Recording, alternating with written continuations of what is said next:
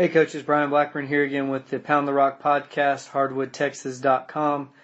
We have uh, Dominic Amorosa continuing his podcast, part two here. He's going to talk about taking over a, a new school, starting a program, and uh, what that entails. So uh, enjoy, listen up. If you're uh, involved in a new school or even a new school uh, uh, that's that's just opened up as a head coach or as an assistant I think he'll have a lot of good things to say, some things that will kind of uh, resonate with you as a as a coach.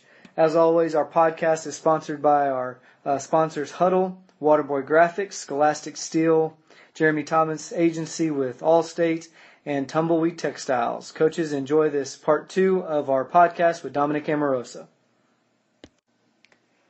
All right, coaches, I'm here again with Coach Dominic Amorosa, part two of our three part series Coach Amorosa took over uh, Kingwood Park High School when it when it first opened, became the first head coach there in school history, and so I just wanted to talk to him about building that program because you look around the state, you know, you have Northeast ISD in San Antonio that's building two new schools every three years. You have Frisco ISD who's expanding like crazy.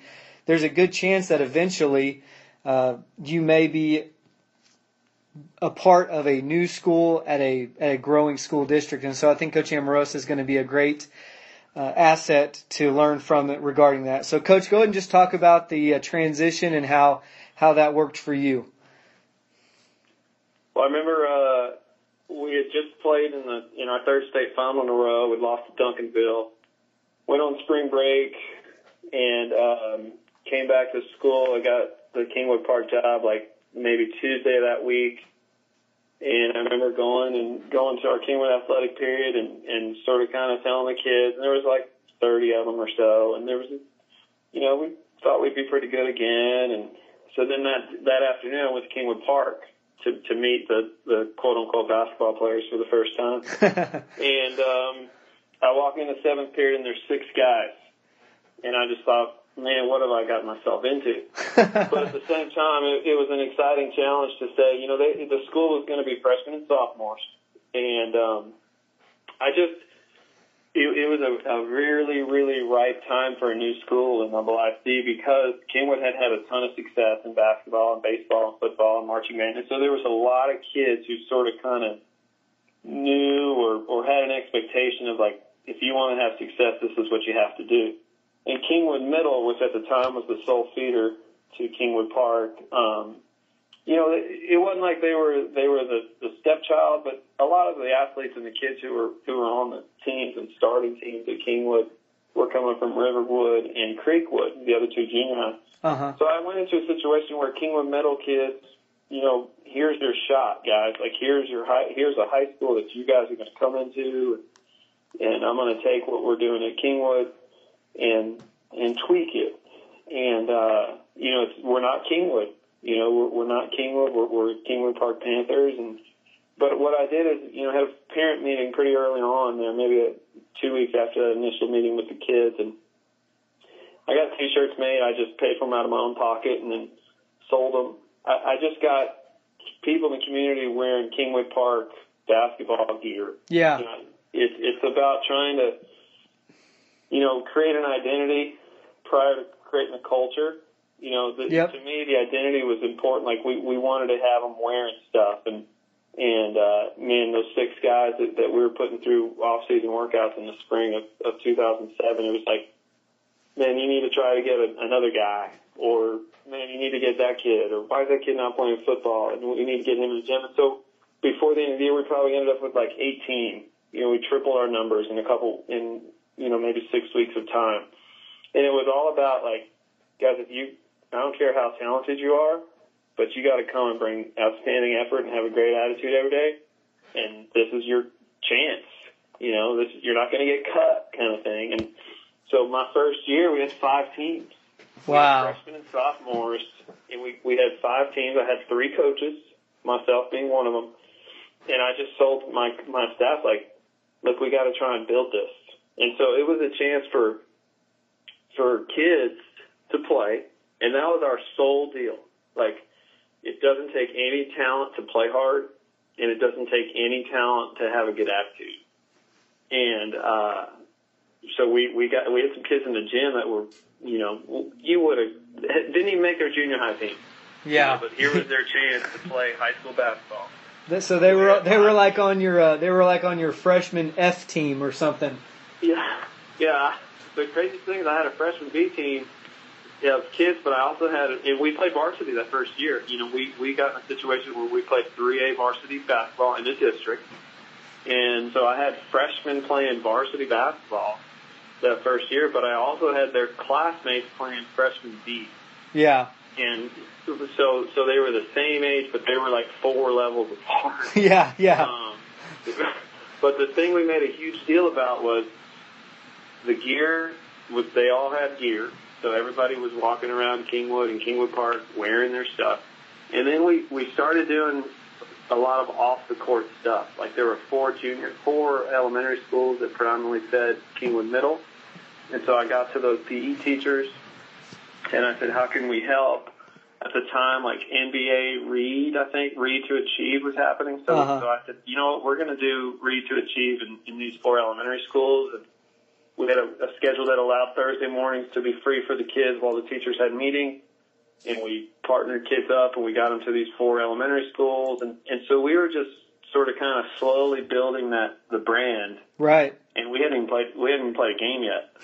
Um, and, and so by the time we get to November, uh, you know, it was like, all right, well, we're, we're inviting all these elementary school kids we're reading to. There were some coaches at Kingwood Park that, you know, we had sort of said, look, we're going to support each other's events. So our swim team, uh, our swim coach had just a, a group of guys that were crazy.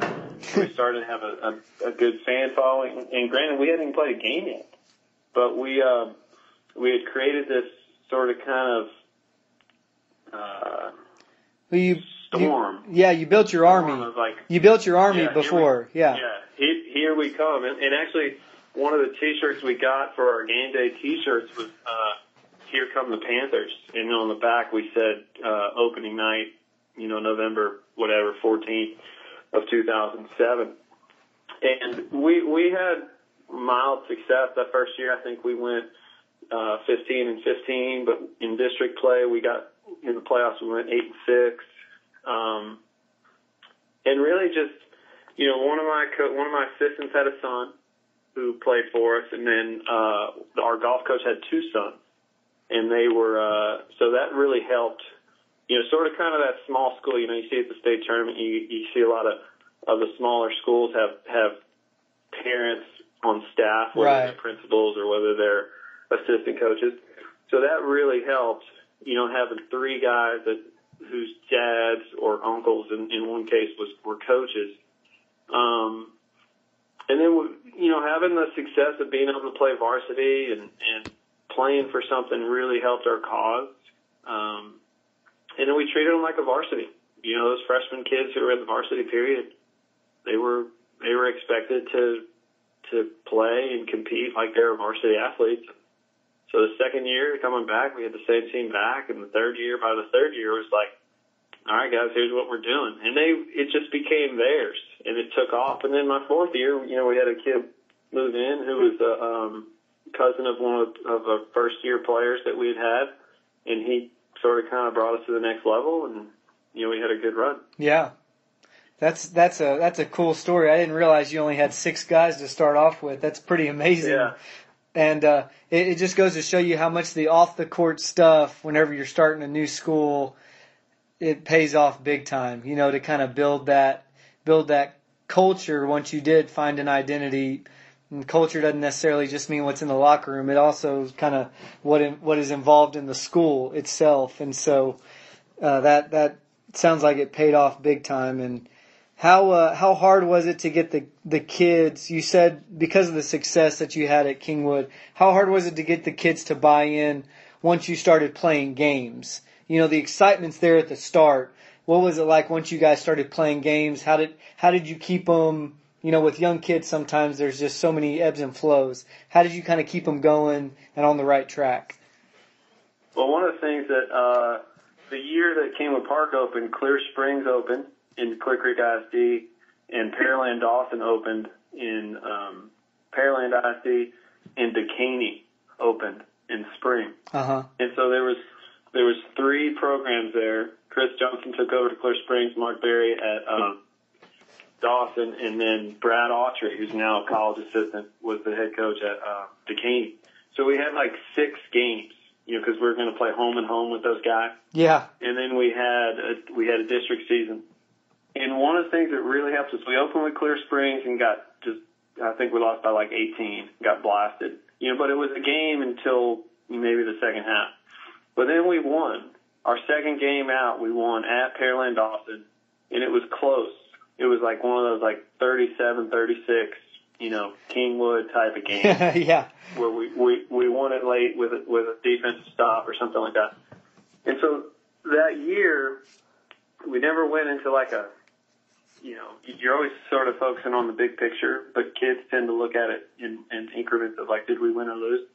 And one of the things I remember about that year, we never went through like an extended period of losing. Right. You know, if we if we would lose a game, well then like the Dawson game, that first one we had is, is like one of those games where the kids are thinking, man, there's no way. And you know, one of the things that I've always had fun with is like, you know, and this is just from my wife as a, as a coach's wife is like, what's the layup lines look like? You know, and in the layup line, sometimes our Kingwood Park kids weren't winning the, the layup line or weren't winning the warm up. And, uh, so it was just a constant focus of like, just focus on ourselves, focus on what we're going to do well. And then when we had success, we just really tried to hammer home like, this is why we had success because we were making the next pass or because Colby ran the pipe or because, you know, we helped on the first bounce and just really trying to pull out those, those things. And even when we lost, it was like, look at what we're doing here. Like, look at this possession or look at this defensive rotation and just trying to ingrain in their heads, like, the result is not as important as the process. And that became a huge thing for us. We went from like attitude and effort to don't focus on the results, focus on the process. Yeah. And and again with young players, like they're about the results, but like this is why I say taking over a school versus versus uh, coming into a, a program that's established. Like they didn't know any better. Right. Like they're freshmen playing varsity basketball for the first time. Coach Amorosa says we're going to focus on the process, and not the results. Okay. You know, Coach Amorosa says we're going to, you know, move the ball this way, or we're going to do this, this, and this. And they didn't know any better. And they had come from situations where at Kingwood Middle they weren't winning a bunch of games, and we were putting them in situations where, you know, man, we just beat Pearland Dawson. Right. You know, then we went to the friends. We went to a Friendswood JV tournament next. So we scheduled like where we were giving ourselves a chance, regardless of you know the result. And then you know Dekaney, I think, whipped us both times that year. But our I remember our opening district game was against Shepherd, and they played two three zone. We knew they were going to play two three zone, and we won, and we won like handily. And so when you win a little bit and they're young like that, coach said they're going to do this, and they did do this. This just creates even more buy-in. Yeah. Which goes back to like you open a school and okay, so you're not playing varsity or you're only playing like sophomores, whatever they're doing nowadays. There's a lot of them play like a JV schedule. I think it's really, really important that those kids like get the sense of coach said it was going to happen and it happened. And like I just remember like because I had been with Royce and because I I, you know, I sort of kind of knew the landscape. The kids didn't know the landscape. Right. But like I knew the landscape enough to like, you know, you make a prediction like this is what's going to happen, and then it would happen, and and that just created even more buy-in. One of those kids on that team is now a coach in the district that we played in that year up in Cold Spring. Uh huh. It's really funny. Like I saw him at coaching school the other day, and it's just like it's really rewarding to hear him. You know, man, coach, it's it's exactly like you said. and here we are, you know, eight years later, and he's coaching at Cold Spring, and we're he's he's repeating back to me, you know, what it's like when we were getting ready to play Cold Spring. At the time was just a, a, a 3A. They still are just a, a group of great athletes and, and kids who play really, real hard who are not basketball players full time, but you know that kind of thing. So that's the key part of it for me was like, this is what we're going to do. kids buying it, and then like it playing out the way I said. And it, with young kids at the time, it just it helped our buy-in. And then with the stuff we did off the floor, it just helped with our parent stuff. You know, because a lot of times parents get frustrated with the playing time aspect, but if parents know like the best interest of the kid is part of what you're doing, then I think they, I'm not going to say they forgive, but maybe they forget a little bit about the playing time because they're, they're part of something bigger than, you know, just going to the school.